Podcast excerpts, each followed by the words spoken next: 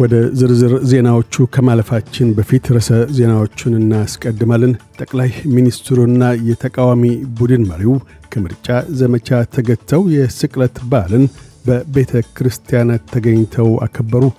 የተመድ ከፍተኛ ስደተኞች ኮሚሽን የእንግሊዝን ጥገኝነት ጠያቂዎችን ወደ ሩዋንዳ የመላክ ዕቅድ ተቃወመ። የሚሉት ግንባር ቀደም ርዕሰ ዜናዎቻችን ናቸው። ጠቅላይ ሚኒስትር ስኮት ሞሪሰንና የተቃዋሚ ቡድን መሪ አንቶኒ አልበኒዚ ዛሬ ሲድኒና ሜልበርን ቤተ ክርስቲያናት ተገኝተው በስቅለት በዓል ሥነ ሥርዓት ላይ ተሳትፈዋል። ጠቅላይ ሚኒስትር ስኮት ሞሪሰን ዛሬ የፈረንጆቹን የስቅለት በዓል ለማክበር ከቺሾልም የምክር ቤት አባል ግላዲስ ልዩ ጋር ሆነው ከተገኙበት አንድ ቤተ ክርስቲያን የፋሲካ በዓል ፖለቲካ ሳይሆን እምነትና ተስፋ ነው ብለዋል። አያይዘውም በመኪና አደጋ ሳቢያ ለሆስፒታል ተዳርገው ከነበሩት አራት የእሳቸው የደህንነት ጥበቃ አባላት ውስጥ ሁለቱ ከሆስፒታል አገግመው መጣታቸውንና ሁለቱ የሆስፒታል ሕክምና እየተደረገላቸው የሚገኙ መሆናቸውንም አክለው ገልጠዋል። የተቃዋሚ ቡድን መሪ አንቶኒ አልቤኒዝም በበኩላቸው ለጸሎት ሥነ ሥርዓት ከተገኙበት ቤተ ክርስቲያን ባስተላለፉት መልእክት አውስትራሊያውያን ክርስቲያኖች ኢየሱስ ክርስቶስ ሞትን ድል ነስቶ ለትንሣኤ የበቃበትን ማብሰሪያ ቃል እሱ ተነስቷል የሚለውን ለመንፈሳቸው መጽናኛ እንዲያውሉት አመላክተዋል። በኒው ሳውዝ ዌልስና ኩዊንስላንድ በጎርፍ ለተጎዱ በጸሎት እንደታሰቡና ፋሲካ ተስፋ ነውና ከወረርሽኙ በመውጣታችንም በመጻዩ ጊዜ ላይ ተስፋን እናሳድር ብለዋል። የተባበሩት መንግስታት ከፍተኛ ስደተኞች ኮሚሽን የእንግሊዝን ጥገኝነት ጠያቂዎችን ወደ ሩዋንዳ እገታ ማዕከል መላክን ተቃወመ። ኮሚሽኑ ጥገኝነት ጠያቂዎችንና ስደተኞች በቂ የደህንነት ደረጃን ወዳልጠበቀ ሦስተኛ አገር መላክን በብርቱ እንደሚቃወም ረዳት ከፍተኛ ኮሚሽነር ጂሊያን ትሪክስ አስታውቀዋል። የእንግሊዝ ጠቅላይ ሚኒስትር ቦሪስ ጆንሰን በበኩላቸው እቅዱ አያሌ ሕይወቶችን እንደሚታደግና የጥገኝነት ጠያቂ ድንበር አሻጋሪዎቹን ገቢ እንደሚያደርቅ ገልጠዋል። ጥገኝነት ጠያቂዎችን ሩዋንዳ ለማስፈርም 160 ሚሊዮን ዶላርስ እንደሚፈጅ ተናግረዋል። ሆኖም የተመድ ከፍተኛ ስደተኞች ኮሚሽን ከጦርነት ከግጭትና ከስራ ሸሽተው ለሚመጡ ርኅራሄና ሐዘኔታ እንጂ እንደ ሸቀጥ ወደ ባህር ማዶ ማሻገር አይገባም ሲል በብርቱ ተቃውሞውን አሰምቷል። ረቂቅ ድንጋጌው ለእንግሊዝ ፓርላማ ሲቀርብ ብርቱ ሙግት እንደሚጠብቀውና የስደተኞችና የሰብአዊ መብቶች ተከራካሪዎችም የፍርድ ቤት ክስ ሊመሠረቱ እንደሚችሉ ይጠበቃል። ይህ በእንዲህ እንዳለም የተባበሩት መንግስታት ረሃብን ለመፋለም መቶ ሚሊዮን ዶላርስ ለስድስት የአፍሪካ አገራትና የመን መመደቡን ያስታውቋል። የተባበሩት መንግስታት ድርጅት አስቸኳይ እርዳታ አስተባባሪ 30 ሚሊዮን ለሶማሊያ፣ ኢትዮጵያና ኬንያ የሚከፋፈል ሲሆን 20 ሚሊዮን ለየመን፣ 20 ሚሊዮን ለሱዳን እንዲሁም ደቡብ ሱዳንና ናይጄሪያ እያንዳንዳቸው 15 ሚሊዮን ዶላርስ በተናጠል እንደሚደርሳቸው ገልጧል።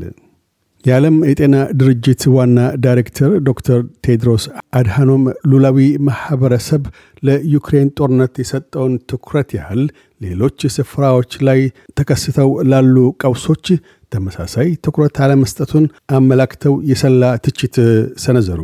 ዋና ዳይሬክተሩ ነቀፌታቸውን የሰነዘሩት በአንድ በይነ መረብ በተካሄደ ጋዜጣዊ መግለጫ ላይ ሲሆን የኢትዮጵያ ትግራይ ክልል አሰቃቂ ሁኔታ ገጥሞት ሳለ በሚዲያ በኩል አግባብ ያለው ሽፋን እንዳልተሰጠው ተናግረዋል።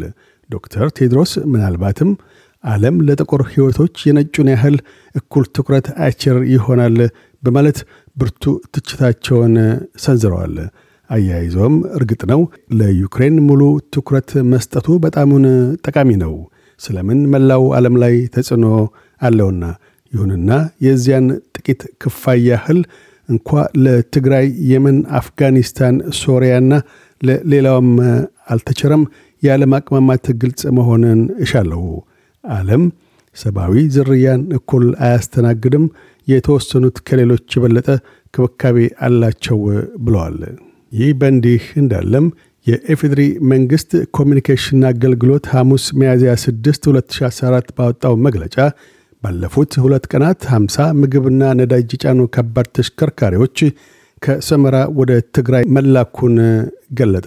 አገልግሎቱ በመጀመሪያው ዙር 21 ተሽከርካሪዎች የምግብ ድጋፍ ይዘው ትግራይ መዝለቃቸውን አመላክቷል።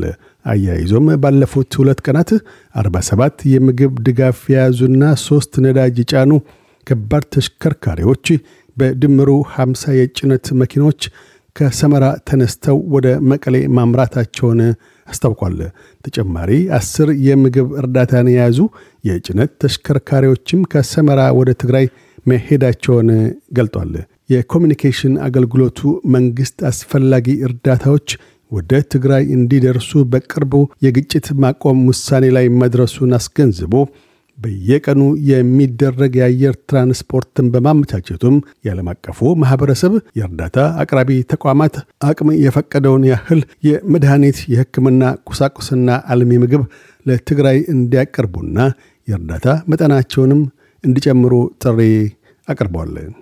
የዩክሬን ባለሥልጣናት ጥቁር ባህር ላይ የሩሲያን ሞስክቫ የጦር መርከብ በሚሳኤል መጥተው ማስጠማቸውን ሲገልጡ ሩሲያ ለመርከቤቱ መስጠም አስባቡ ለጊዜው ይህ ነው ባልተባለ የእሳት ቃጠሎ እንጂ በሚሳኤል ጥቃት አይደለም በማለት አስተባብላለች።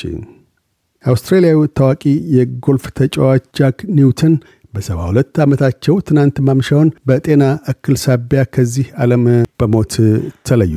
ኒውተን በ1979 Australian Open ሻምፒዮን የነበሩ ሲሆን አንዴ የ PGA ሶስቴ የአውሮፓውያን tour ሻምፒዮን ሆነዋል። ኒውተን በ33 ዓመታቸው በአውሮፕላን ሞተር ተሽከርካሪ ስለት የቀኝ እጃቸውና አንድ አይናቸውን በማጣታቸው ከጎልፍ ውድድር ተሰናብተዋል።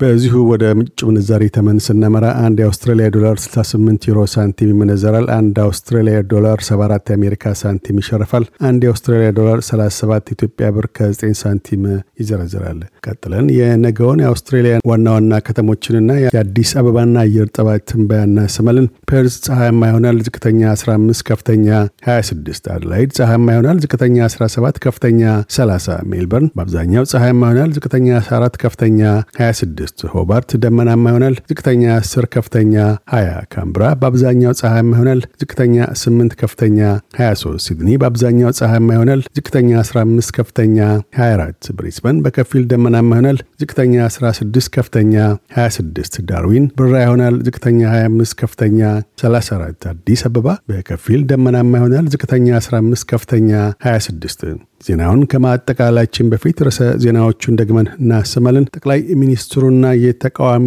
ቡድን መሪው ከምርጫ ዘመቻ ተገተው የስቅለት በዓልን በቤተ ክርስቲያናት ተገኝተው አከበሩ። የተመድ ከፍተኛ ስደተኞች ኮሚሽን የእንግሊዝን ጥገኝነት ጠያቂዎችን ወደ ሩዋንዳ የመላክ እቅድ ተቃወመ። የሚሉት ግንባር ቀደም ርዕሰ ዜናዎቻችን ነበሩ። እያደመጡ የነበረው የኤስቢኤስ አማርኛ ፕሮግራምን ነበር። የፕሮግራሙን ቀጥታ ስርጭት ሰኞና አርብ ምሽቶች ያድምጡ። እንዲሁም ድረገጻችንን በመጎብኘት on demand እና በኤስቢኤስ mobile app ማድመጥ ይችላሉ። ድረገጻችንን ኤስቢኤስ ዶት ኮም ዶት ኤዩ አምሃሪክን ይጎብኙ።